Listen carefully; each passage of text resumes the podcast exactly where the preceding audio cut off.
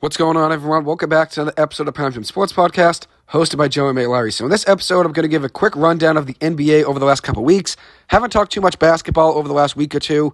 Been busy with some things, but this is going to be a quick rundown of everything going on in the NBA. And there's also going to be an NBA trade deadline preview in this episode as well, where I'm going to talk about some guys that could potentially be on the trade block, and I'll mention whether or not I think they'll be traded. I'll be using the same segment that I did for the MLB trade deadline where I did a red light, yellow light, green light prediction for whether or not I think guys will be traded. Red light means I don't think they're going to be traded. Yellow light means there's two things.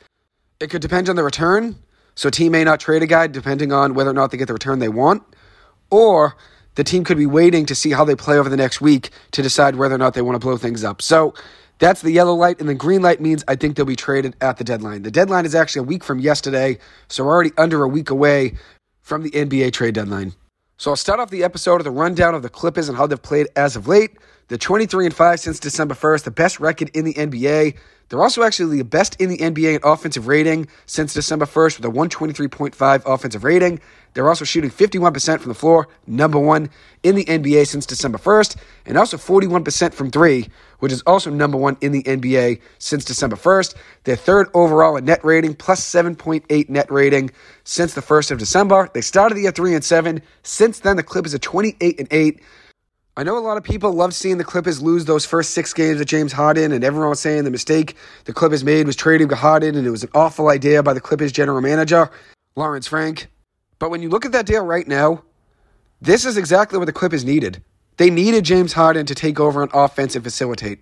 And Harden's absolutely thrived in this Clippers team. I know he's not averaging the 25 points per game that he's accustomed to in his career, but that's because he doesn't really have to take too many shots on this team. Kawhi Leonard and Paul George are still getting the most shots on the team, and rightfully so, they deserve it. And then Russell Westbrook and James Harden are sacrificing. Russ is coming off the bench, sacrificing minutes, and then obviously James Harden sacrificing shots. But they don't care. Both of those guys have already done everything in their NBA career NBA MVP, scoring titles, assist titles. Both of those guys want to win an NBA Finals. And the same goes to Paul George. He's never won either. Kawhi Leonard's been a winner before. Two times he's won an NBA Finals ring. So he obviously knows what it takes. And if this Clippers team wants to get to the NBA Finals, they need Kawhi Leonard to be the best player on the floor every single night in the playoffs. Because Kawhi Leonard right now has been unstoppable. He has been playing great basketball. And I'll get to his numbers in just a minute. But before doing so, I want to talk about Amir Coffey, a guy off the bench that's a role player and has had a tremendous impact on this team this season. He's adding size and shooting off the bench, and since jumping into the lineup 23 games ago, the Clippers have been a much better team. He's averaging 7.3 points per game off the bench. He did start a few of those games as well, but for the most part, off the bench in those 23 games and shot 44% from three over the last 23 games as well. I'm happy to see Amir Coffey getting a chance. He was a baller just a couple seasons ago for the Clippers when Paul George and Kawhi Leonard were out. They had a lot of injuries. They needed somebody to step up, and Amir Coffey, Marcus Morris, Reggie Jackson, those three guys were the bulk of the offense a couple seasons ago. Robert Covington, Norman Powell, after getting traded to the Clippers from Portland, those two guys stepped up in that season as well. But Amir Coffey was great a couple seasons ago. Then last year fell out of the rotation for the most part. This year started off the season out of the rotation after the Clippers made that big trade for James Harden. The Clippers needed some size in the lineup, and Amir Coffey jumped up in the rotation. And it's great to see him get more minutes and get more opportunities for the Clippers this season. The Clippers did have a tough loss earlier this week to Cleveland. Cleveland's a good team. They've really turned the season around, even with all their injuries. Evan Mobley is back now. Darius Garland is back now. But they've been winning a lot of games without those two guys over the last couple weeks. Great to see them turn their season around. I know things weren't looking great when Garland went down, Mobley went down. Things weren't looking up for that team, but they've really finally figured things out. I think they're going to be a dangerous team in the East come playoff time. So that might have been a tough loss for the Clippers on Monday, but they recovered a couple nights ago now with a win over the Washington Wizards. Tonight they played the Detroit Pistons. But one game I want to mention is their win over the Celtics last Saturday night at the TD Garden. The Clippers are eight and a half point underdogs on the road in this game, and they blew the Celtics out. 115 96 final. The score made the game look a little bit closer than it actually was, and that's because the Clippers took their foot off the gas pedal when their backups went in the game just at the start of the fourth quarter. The Clippers are up by 36 points at one point with 20 seconds left in the third quarter. At the conclusion of the third quarter, it was actually 91 60 Clippers. Crazy how the Celtics were so cold shooting the ball from the floor. But give the Clippers credit, they played great defense. I know a lot of Celtics fans don't want to hear me talk about the Celtics in a negative light, but at the end of the day, it's only one regular season game. The Celtics blew out the Clippers in LA in December, and then the Celtics at home against the Clippers last Saturday night had their favor returned to them, and the Clippers found a way to really take them out of the game by the third quarter. But the Clippers really found a way to make things tough on the Celtics in this game. Played great defense, forced a lot of bad shots, forced some turnovers as well. Weren't too many turnovers. That wasn't really the Celtics' main problem. It was more their shooting. At halftime, the score was 55 39 in favor of the Clippers. The Celtics typically scored 39 points in the first quarter. In this game, they only had 39 points at halftime. And after three quarters, the score was 91 60. The Celtics usually have 60 points at halftime with ease. So credit to Ty Lue, credit to the Clippers. They showed up, found a way to put a win together in this one. Paul George was questionable to play before the game began, but he decided to play, opted in, and it obviously paid off for this Clippers team. Paul George and Kawhi are not taking games off this year. I know there's a whole narrative about load management and them loving to take games off. Neither one of them are taking games voluntarily off this season. They've played mostly in every single game this year, and obviously you see the product and the result. The Clippers are the best team in the NBA in my eyes right now. So there was one point in the start of the third quarter that the Celtics were scoreless for 6 minutes and 34 seconds in this game. 6 minutes and 34 seconds. Which, if you watch the Celtics play any game this season, you'd never think that would happen considering how electric their offense has been all season long. But 6 minutes and 34 seconds, the Celtics were scoreless for in the third quarter at one point. And the Clippers went on a 21 0 run during that stretch. The energy was high all game for the Clippers. Terrence Mann really balled out in his return to Massachusetts. He's from Lowell, Mass, so obviously him going home, playing the Celtics, probably has a great crowd and a lot of family at the game. He really played up in this one 14.6 rebounds, 3 assists, including a few huge dunks, one of them being on a great alley oop from James Harden, with Terrence Mann pointed up to the sky after slamming it. Loved seeing the bench going crazy as well. The vibes are absolutely immaculate after that play. Daniel Theis loved his return to Boston as well. He had 18.7 rebounds, two assists, a steal, and two blocks. Was eight of nine from the floor.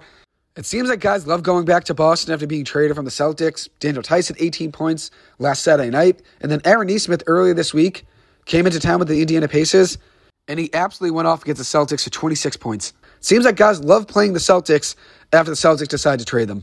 With that being said, though, Daniel Theis and Aaron Nesmith were both traded in that trade to get Malcolm Brogdon to the Celtics just about two years ago almost, heading into the summer. And at the end of the day, that was a great trade for the Celtics. So I understand why they did it, but seems like those guys love coming and playing the Celtics and showing them what they missed out on. So the Celtics didn't shoot well in this game. They were 10 for 40 from three for 25% as a three point percentage in that game against the Clippers. But the Clippers didn't shoot well in that game either. The Clippers were 10 of 40 as well from three. The Clippers did shoot a little bit better overall from the floor. The Celtics were with 36% from the floor overall. Jayson Tatum was the Celtics' leading scorer with 21 points. The next closest scorer for the Celtics was Payton Pritchard with 12. And you've never seen really many nights where Payton Pritchard's the second leading scorer on the Celtics with 12 points. That doesn't happen ever with this Celtics team this season. But keep in mind, there was no Kristaps Porzingis in this game. But the Clippers also were missing Ivica Zubac in this game, so both teams are missing their starting center. The Clippers are 10 of 40 from three, 25%, same as the Celtics in that one. Russell Westbrook and James Harden, they've been great over the last couple months, but they really struggled shooting the ball in this game at the TD Garden. They were 4 for 20 combined from the floor, 0 of 8 from 3, with just 13 points between the two guys. Kawhi Leonard made up for it, though, 26 points, 10 of 15 from the floor, 7 rebounds, 2 steals, 2 blocks.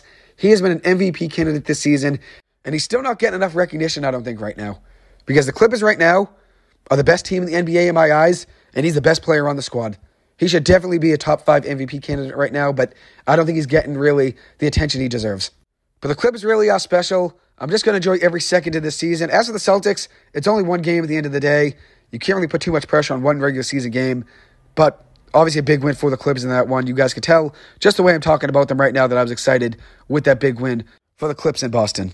So now I'm going to transition to talk about the Lakers, who've been struggling as of late, but they found a way to beat the Celtics last night.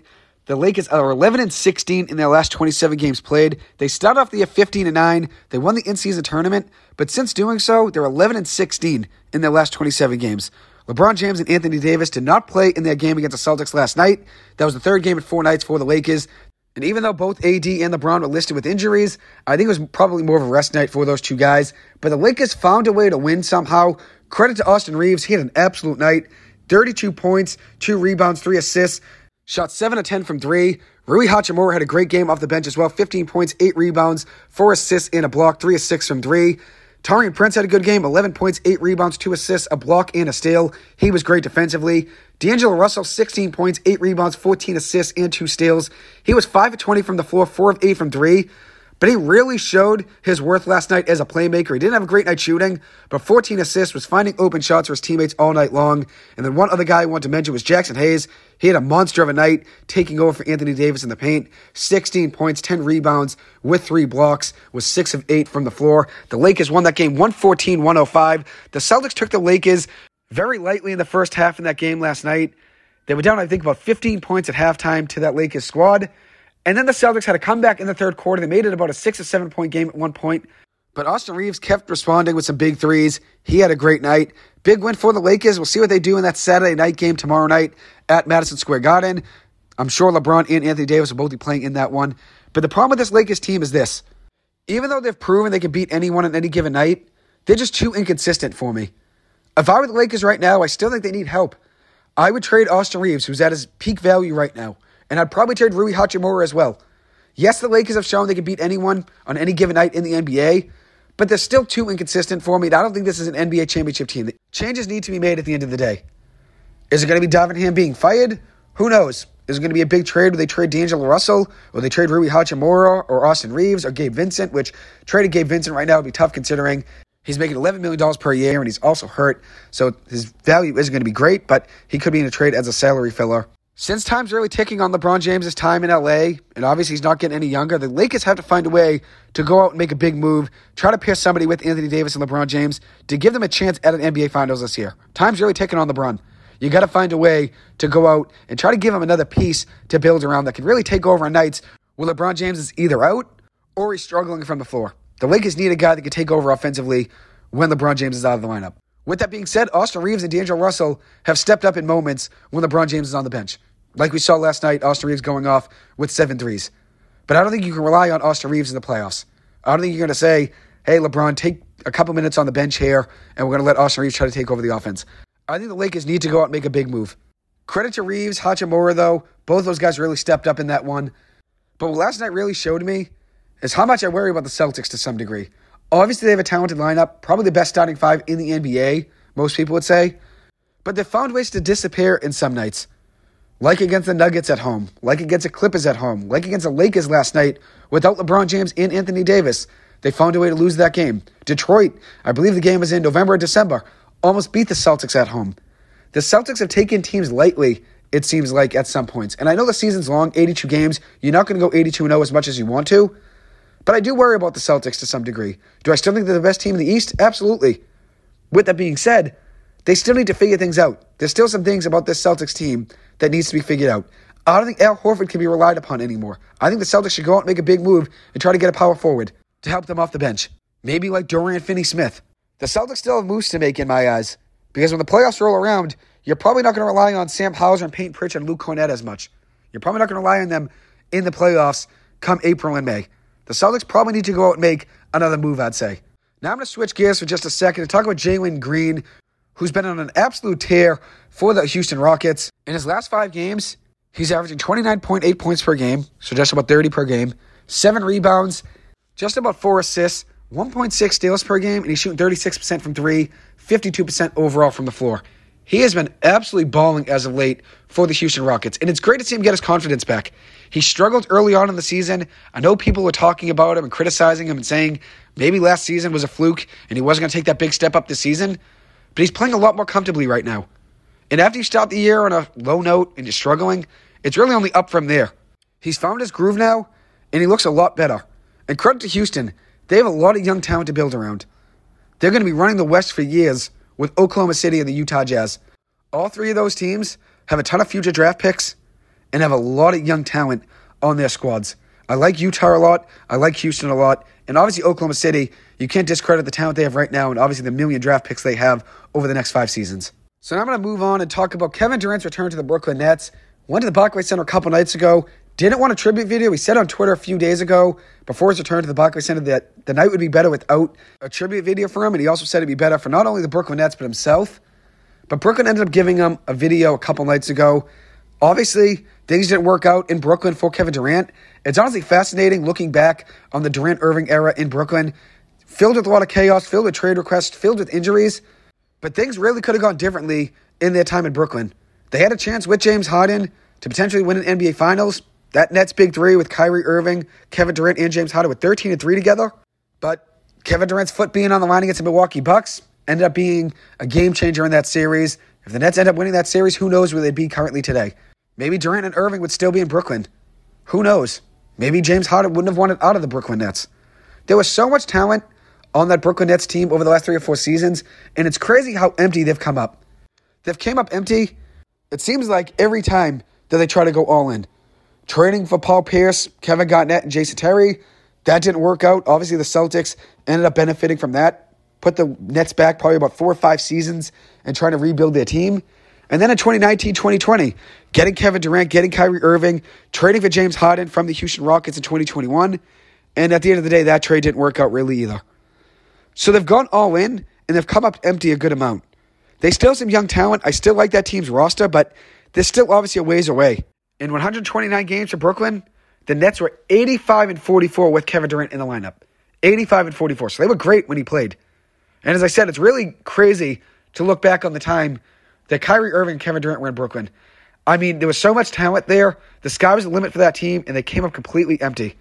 Came up completely empty. With that being said, though, I like this Nets team they currently have. The talent's not there to contend in the East right now, but they have a lot of good role players and players to build around. If you want to win a championship, you really need a number one guy to build around. And Mikal Bridges, I think, is a great talent. He's more of a second option between a one and a two. I'd say he's like a one and a half option. Rather than a number one, he's probably closer to being a number two. If that Nets team could go out and get a number one like a Kawhi Leonard, which obviously not going to be easy to get Kawhi Leonard. Now he's with the Clippers for a three year extension, so they're not going to go out and get Kawhi. But if they could get somebody like him, they could take a game over on both ends. The Nets could really take a big step up. They have a lot of good talent on that team, but just not enough to contend in the Eastern Conference right now.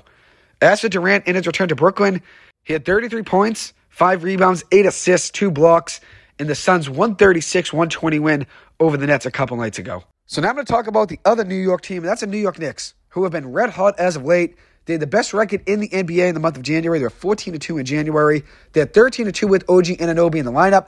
Heading into yesterday, OG was averaging 15.6 points per game, 4.6 rebounds, 1.8 assists, and 1.1 blocks per game, shooting 39% from three for the New York Knicks. He's exactly what the Knicks needed. A great 3 and D player with size that can help protect the perimeter, obviously help out the offense as well. And it's really worked out a lot better for the Knicks than I thought it would. Credit to the Knicks front office for making that deal. Uh, I thought they gave up too much, giving up RJ Barrett and also giving up Immanuel Quickley, which Quickley is probably going to be gone anyways when the season is over since they're not going to sign Quickley to big money when they already have Jalen Brunson in the starting lineup. Two undersized guards probably wouldn't be the best move for them. But trading RJ Barrett with three years left just about on his deal, I thought that was tough. But OG is what this team needed. So I was wrong at the end of the day thinking the Raptors won that deal. I think it's probably a little bit more closer in a deal than I thought it was originally. And if there's a team that won that deal, it's probably the New York Knicks. But I do think it's close. I'd probably say both teams won to some degree. The Raptors got RJ Barrett, his return to Canada, and they also got a second round pick out of it as well. And then obviously, looking at the Knicks, OG Anunoby has been absolutely balling for them. He was a great addition to that lineup. Unfortunately for the Knicks, though, they're going to be without Julius Randle for at least two to three weeks with a dislocated right shoulder. Honestly, that's a win for the Knicks. It didn't look good when he went down with that injury. So two to three weeks is probably the best case scenario for them. The Knicks catch a break, though, there. They're already without Mitchell Robinson for the rest of the season. Losing Julius Randle for the rest of the season would be really tough for them. Jalen Brunson's been on an absolute tear this season. He has been tremendous 26.8 points per game, 6.5 assists, 42% from three heading into last night. He isn't an all star starter, which I know a lot of the Knicks fans are going to be upset with that. But I do still feel like Jalen Brunson is probably more of a number two than a number one option. And that's not trying to discredit him. He's had a great season. The Knicks wouldn't be in this position right now without Jalen Brunson. I know a lot of Knicks fans that are probably listening to this probably aren't going to be happy with me saying Brunson's probably more of a number two. But I think when you look at him, I think when the playoffs do roll around, I think he'd be better off being more of a sidekick to a number one than being the number one option on a team. That's just the way I take it. But that's not trying to take away from his great season. And hopefully I'm wrong about that. Hopefully the Knicks find a way to go on a big run with him, which I still think this Knicks team is capable of anything in the East. Anything's possible when you get into the playoffs. And they've been the hottest team in the NBA over the last month. The Clippers and the Knicks have been the two hottest teams in the NBA over the last month and two months. The Clippers have been the best team since December 1st, and since January 1st, the New York Knicks have been the best team record wise. So those two teams have been on absolute tears, and anything's possible, like I said, when you get in the playoffs. Brunson's been great, not trying to take away from his season. He's obviously been balling, but I still feel like the Knicks would be better off with a better number one and have him more as the number two. I feel like he's in that middle of the number one and number two options. I'd say he's more of like a one and a half. And that's why I think that he's probably more of a number two than at the end of the day. Because if you're not a number one, you're probably a number two then if you're in between a one and a two. If you're not a number one, those are clear cut. Kawhi Leonard, Steph Curry, Giannis Antetokounmpo. You could see number ones very easily. There's no in between for those guys. They're either a number one or they're not. When you're a one and a half, you're in the middle. You're probably closer to being a number two in my eyes. But once again, not take away from Brunson. He's been great. And obviously, he's going to be in consideration for the MVP conversation with how well he's playing as of late. But the point of what I'm saying about him being a number two is when the playoffs roll around, I think he'd be better off as a number two option. But I could be really wrong about that. Time will tell. So now I'm going to break down two trades in the NBA over the last month. Terry Rozier being traded from the Charlotte Hornets to the Miami Heat, and then also Pascal Siakam being traded from the Toronto Raptors to the Indiana Pacers. Didn't get to talk about either one of these two deals, unfortunately, after they went down. So I'm going to break them down right now and give you my thoughts on them. In the deal between the Hornets and the Heat, the Hornets got Kyle Lowry and a 2027 first round pick. Charlotte could have gotten more, in my opinion, for Terry Rozier.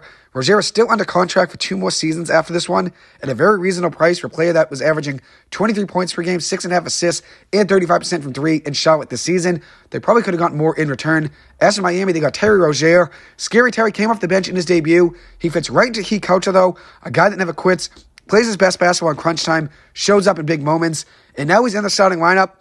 And now this is the lineup that I would roll with if I were Erik Spoelstra. We got Terry Rozier starting at point guard, Tyler Herro at shooting guard, Jaime Jaquez at small forward, Jimmy Butler at power forward, and then Bam Adebayo at center. And then the bench, you got Duncan Robinson, Caleb Martin, Nikola Jovic, and Kevin Love. I still think they need to add another piece, maybe like a Dorian Finney-Smith. I think he'd be a good addition to that lineup. I like DFS a lot. I guess according to reports, the Nets rejected two first-round picks in an offer for DFS.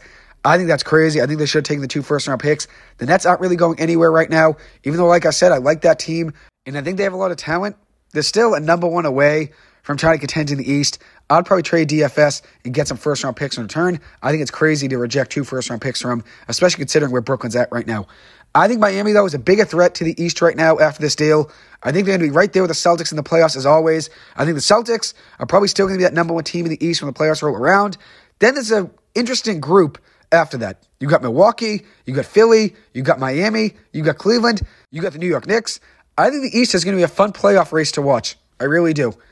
As a Pascal Siakam, he was rumored for a while that the Raptors were going to be trading him at some point. The Raptors are rebuilding. They didn't want to pay Siakam after the season ends. He's actually going to be a free agent after this year is over. And with the Raptors not wanting to pay him, it made sense for them to trade him. So this is what happened to the deal. The Pacers got Pascal Siakam and a 2024 second round pick via the New Orleans Pelicans. And then the Raptors got Bruce Brown, Jordan Nwora, Kira Lewis Jr., a 2024 first round pick via the Pacers, a 2024 first round pick, and this will be the lesser of the picks between the Jazz, Clippers, Rockets, or Thunder, and then a 2026 first round pick via the Pacers, and that pick is protected one through four. So the Raptors essentially got three first round picks to build around and Bruce Brown, who they could potentially still deal before the trade deadline. And then in this deal, the New Orleans Pelicans getting cash considerations. It was a three team deal just to make it work, make the money work. So the Pelicans will be picking up money in return. As for the Pacers lineup, this is what they got to roll with Tyrese Halliburton, Buddy Hield, Aaron Nesmith, Pascal Siakam, and Miles Turner. And then off the bench, they got Bennedict Mathurin, Jalen Smith, who's a solid big man off the bench, Obi Toppin, and TJ McConnell. They got a solid rotation right there. They might still go out and make another trade before the deadline. I still think they could use another piece off the bench, but this move definitely climbs them up the East a little bit when you're adding Pascal Siakam to a lineup that already has Tyrese Halliburton. And one thing I noticed just about a week or two ago is that I actually predicted this trade in my episode, it was 201 on the podcast on August 9th of 2023, episode 201. And this is what I predicted for the Pascal Siakam trade package to be. I had Indiana getting Siakam, and then I had Toronto getting Buddy Hield, Daniel Theis, Aaron Nesmith, and two first round picks from the Paces in 2026 and 2028. The Paces ended up giving up three first round picks in this deal. They also gave up Bruce Brown instead of Buddy Hield and Daniel Theis and Aaron Nesmith. But it's pretty crazy looking back, knowing that I predicted six months ago Pascal Siakam would be traded to the Indiana Pacers. Obviously, the trade package was wrong. I was pretty close with the draft picks, ends up being three first round picks rather than two. But I ended up missing, obviously, on the players. But at the end of the day, predicting Siakam to go to Indiana is pretty crazy considering I did that on August 9th of 2023. So now I'm going to move on to my last segment, and that's red light, yellow light, green light for the NBA trade deadline. It's the same segment I did for the MLB trade deadline, where I predicted whether or not guys would be traded using a red light, yellow light, or green light. So I'll start off with the Bulls star, Zach LaVine, who I think is a green light. I think the Bulls are going nowhere. The core of Nikola Vucevic with DeMar DeRozan and Zach LaVine didn't really work out. And a big reason for that is Lonzo Ball being hurt didn't help them. He would have been a great playmaker around those three guys if he had more time and he was able to stay healthy. Zach LaVine's contract is monstrous. Still two more years on his deal at around $44 million per year. So wherever he is dealt, there's going to have to be a lot of money going both ways to try to make the money work. In my prediction here, I'm going to give some proposed deals in this segment. My predicted deal is between the Chicago Bulls and the Golden State Warriors. I think Golden State's going to go out and try to make a big move. If you look at where they're currently at right now, they still have a lot of ground to make up. And this is a post game interview with Steph Curry on January 11th of 2024. And I think it sounds like he's looking for the Golden State Warriors to go out and make a big move. You're not the general manager, and you know a lot of things are just going on that you can handle. But do you almost feel like that trade deadline coming up, you've got a certain amount of time to show management to keep things together, or they might have to make some major decisions? We have a standard that's pretty evident that if things stay the same, you know, that's a definition of insanity, right? Keep doing the same thing, expecting a different result. So, as players and what we can do, our we have to control our effort, our focus, competitiveness.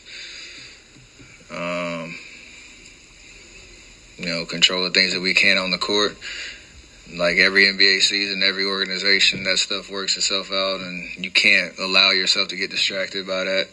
You know, because whether you're at the top of the standings or the bottom, there's always rumors swirling. There's always conversations, and it's just a part of the business. And until anything happens, uh, you can't get caught up in it because it, it rob you of your opportunity to play good basketball. And uh, you know that's that's kind of where we're at.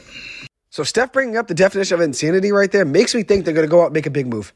So before I break down that deal, one thing I want to mention really quick is my thoughts and prayers are with the family of Dejan Milojevic and everyone with the Golden State Warriors organization. So traumatic, and I'm really hoping the Golden State Warriors can find a way to heat up in the second half of the season and attribute it to Milojevic. So in this deal between the Bulls and the Warriors, I got the Bulls getting Chris Paul as a salary filler. Maybe could be a better fit next to Vucevic and DeMar DeRozan to help facilitate that offense with Lonzo Ball being out. I have the Bulls also getting Gary Payton II, Moses Moody, and Cory Joseph. Those two guys, Gary Payton and Cory Joseph, are in this deal to try to make the money work out. Really, that's the only reason they're in there, just a salary fill is. And then I think Moody gives the Bulls a young player to try to utilize. Maybe can get a bigger role in Chicago. As for the Warriors, they'd be getting Zach LaVine and Alex Caruso in this deal. This would leave them with a starting lineup that look like this Steph Curry at point guard, Klay Thompson at shooting guard, small forward Zach LaVine, power forward Jonathan Kuminga. If I were making decisions, he would be starting, but he has been thriving off the bench. And then center would be Kevon Looney. And then as the bench, this is what you'd have Draymond Green, Brandon Podziemski, Alex Caruso, Trayce Jackson Davis as the main rotation in the playoffs. That would leave Andrew Wiggins as the odd one out. I think the Warriors are going to have to probably move two of these three guys between Andrew Wiggins, Klay Thompson, and Chris Paul. I think two of them are going to be gone at the deadline. You could probably sub in Klay for Chris Paul in this deal, but I think honestly Chris Paul would be a better fit in the Bulls offense than Klay Thompson would be. Another deal I made is between the Bulls and the Lakers, where the Lakers are be getting Zach LaVine in exchange for D'Angelo Russell, Austin Reaves, and Gabe Vincent. That's a little bit crazy. I don't think that deal is going to happen. I do think Zach LaVine will probably be in the conversation for the Los Angeles Lakers, but I think the Lakers probably end up go out and trying to get a guy like DeJounte Murray rather than Zach LaVine. Next up, we have Lakers guard D'Angelo Russell. In his last 10 games heading into last night, he was averaging 25.2 points per game, 6.1 assists, 48% from three, with 4.33 points made per game, which is a great mark there over a 10 game stretch. Averaging just about a block per game and a steal per game as well. It seems like he doesn't want to be traded, but I think the Lakers are looking to shake things up. So I'm going to go yellow light on Russell here. Depending on what the Lakers have to give up to go out and potentially get another star, Russell probably has to be in that deal. He has an $18 million player option for next season that I think he probably declines for more money. I would really consider trading Austin Reaves right now as well if I were the Lakers. I know he had a great game last night against the Celtics, but his max value is probably right now. And it seems like the Lakers are reluctant to trade Austin Reaves.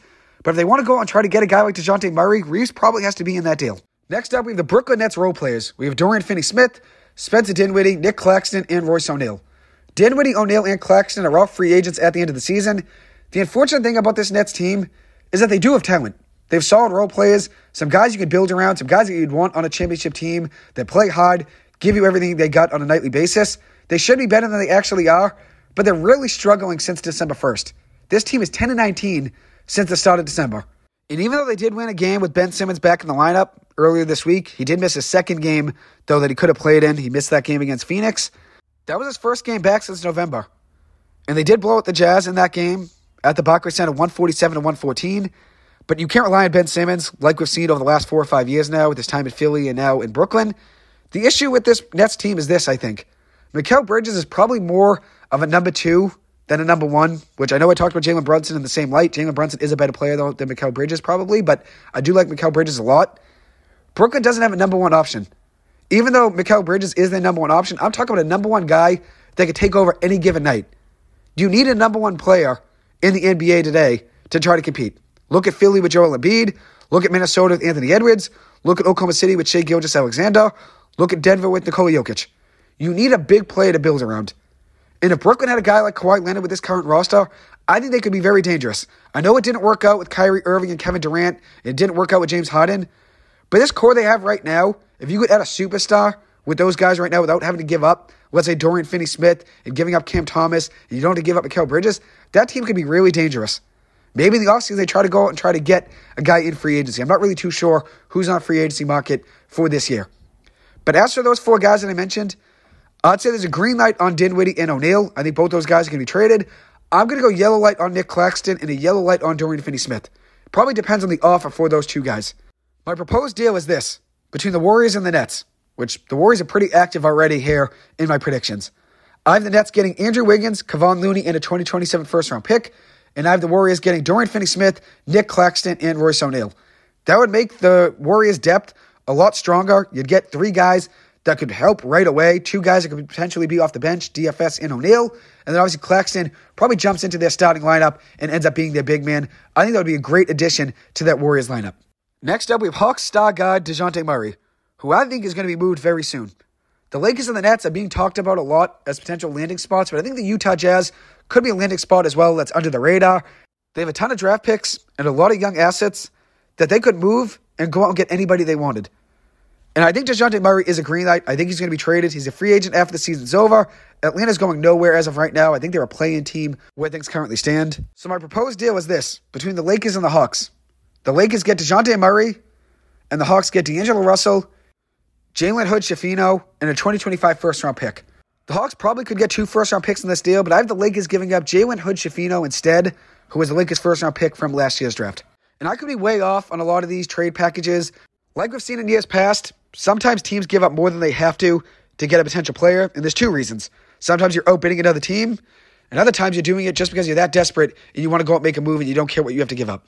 Next up, we have Donovan Mitchell, who's not for sale in my eyes. I wouldn't trade him either. The guy's an absolute superstar and a top 10 talent in the NBA, in my opinion. I'm going to red light on Donovan Mitchell. Next up, we have Utah's Lauri Markkanen, Jordan Clarkson, and John Collins. I'm going to go red light on Markkanen. I would not trade him. I think he stays put in Utah. But if he were to be traded, they probably could get two first round picks and a young player in return for him because he's still under contract for another season. Maybe the Lakers could try to trade Austin Reaves, D'Angelo Russell, and a first round pick for Markkanen and Kelly Olynyk. I think Kelly Olynyk will be traded. I'm going to go green light on him. But I don't think the Lakers go out and make a move for Markkanen. I think the Utah Jazz are going to hold on to him. As for Clarkson, I'm going to go yellow light on him. I think it depends on the package that's offered for him. Maybe the Utah Jazz could play better in the next week and they decide to keep him. He's still a good player, 17 point per game scorer, had five good seasons in Utah. He's a free agent after the season's over, though. The Utah Jazz have a solid rotation, a lot of guys have to get some minutes in that rotation, so I think they're looking to make some moves. So John Collins, even though they got him basically for free, Things really haven't worked out too well for him in Utah. He's a $26 million cap hit next season. He's averaging 14 points and 8 rebounds this season, but I'm going to go green light on Collins. I think he ends up being moved. Maybe a team like Miami could use him, but Phoenix, Utah currently stands at 24 and 26. They're currently the 10th seed in the play-in tournament. They're 18 and 13 since the start of December, with wins over Miami, Dallas, Denver, Milwaukee, Philly, Indiana. This team is a solid young core, like I talked about a lot before the season. I like this team years to come from now. They're still competing right now, but I think two years from now, this team's going to be very dangerous. I think they're going to hold on to Markkanen, but Clarkson and John Collins, I would not be surprised if they move those two guys. Next up, we have Bulls guard Alex Caruso, who I'm going to go yellow light on. He's having a good year for them partially guaranteed contract for next season, so they could bring him back if they wanted to. But maybe in a potential deal, a team wants him to help out off the bench. And in that case, he probably is moved if he's maybe an add into a trade for Zach LaVine or DeMar DeRozan. DeMar DeRozan, I think, ends up staying put in Chicago, but I do think Zach LaVine is the guy that's traded there for the Bulls. Next up, we have Bojan Bogdanovic, who's on a partially guaranteed contract for next season. But I think Detroit moves him for some assets to build around for the future. They probably could trade him to a contender right now that needs some scoring help and a guy that could shoot the ball. They probably could get a draft pick back in a role player in return. He's averaging 20.5 points per game this season, 41% from three. I'm going to say green light on Bogdanovic. I think he ends up being traded. My prediction is this which I have the Lakers making three trades here. I think one of these trades probably ends up happening, but I think the Lakers are going to be active. I think they get one of these three guys that I mentioned, whether it's going to be Zach LaVine or DeJounte Murray or Bogdanovic. Either the Lakers getting Bogdanovic in return for Rui Hachimura, Gabe Vincent, in a first round pick? The Lakers know they need to get LeBron some help. Time's really running on them in the chances to win an NBA Finals. I think he'd be a great addition to that offense. Next up, we have Clippers forward PJ Tucker, who I'm going to green light on. I think he ends up being bought out if a trade's not going to happen, he's going to be bought out at some point. It's going to be hard to move him in a potential deal because he's still making some money. Maybe he ends up in Miami, Milwaukee, Phoenix, but I do think the Clippers are going to move on from him at some point. I loved seeing him on the Clippers. I thought it was great having him in that trade.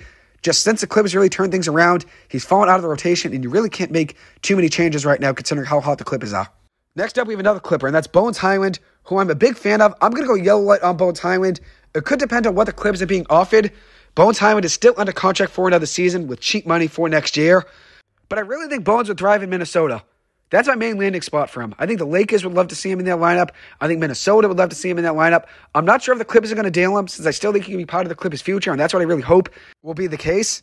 But you never know. If they're going to be offered something in a deal where they get a good amount in return, maybe a draft pick or a role play, whatever it may be, maybe the Clippers go out and move him since he's not really playing right now, anyways. And it seems like he's going to be out of the rotation for the rest of the season because the Clippers out so hot right now.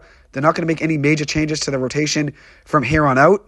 Maybe Bones ends up being traded. I want to see him be a Clipper forever, but at the end of the day, I'd love to see him get an opportunity elsewhere and get more minutes. That kid deserves to play. He's an absolute bucket and could be a 20 point per game scorer for any team in the NBA. So the last player I'm going to mention is Hawks big man Clint Capela, who I'm going to go yellow light on. I think it depends on the package that the Atlanta Hawks are offered. He's still under contract for another season. He's having a good year as well. 11 points, 10 and a half rebounds per game, 1.6 blocks per game as well. A good rim protector, a reliable player to have in the paint. I'd like to see him being on a contending team that needs help in the paint. Maybe the Miami Heat could be a potential landing spot. Maybe they bump Adebayo up to power forward and have him in the paint. That's really just probably a crazy thought. I don't think Miami's going to go out and make too big of a move. I think they're looking to add a guy like DFS or maybe try to add a guy like Royce O'Neale. I don't think they're going to go out and try to make a big move, though to get Capela, but I think he'd be good in that rotation. If you could have Terry Rozier with Tyler Herro, Jimmy Butler, Bam Adebayo, and Clint Capela in the starting lineup, not only is your defense great, your rebounding's great, and you obviously have a lot of scoring there with Rozier, Herro, and Jimmy Butler. Anyways, that'll wrap up this episode. Thank you guys so much for taking the time to listen to this. As always, I appreciate it. I hope you guys have a good one, and I will see you guys in the next episode. Thank you.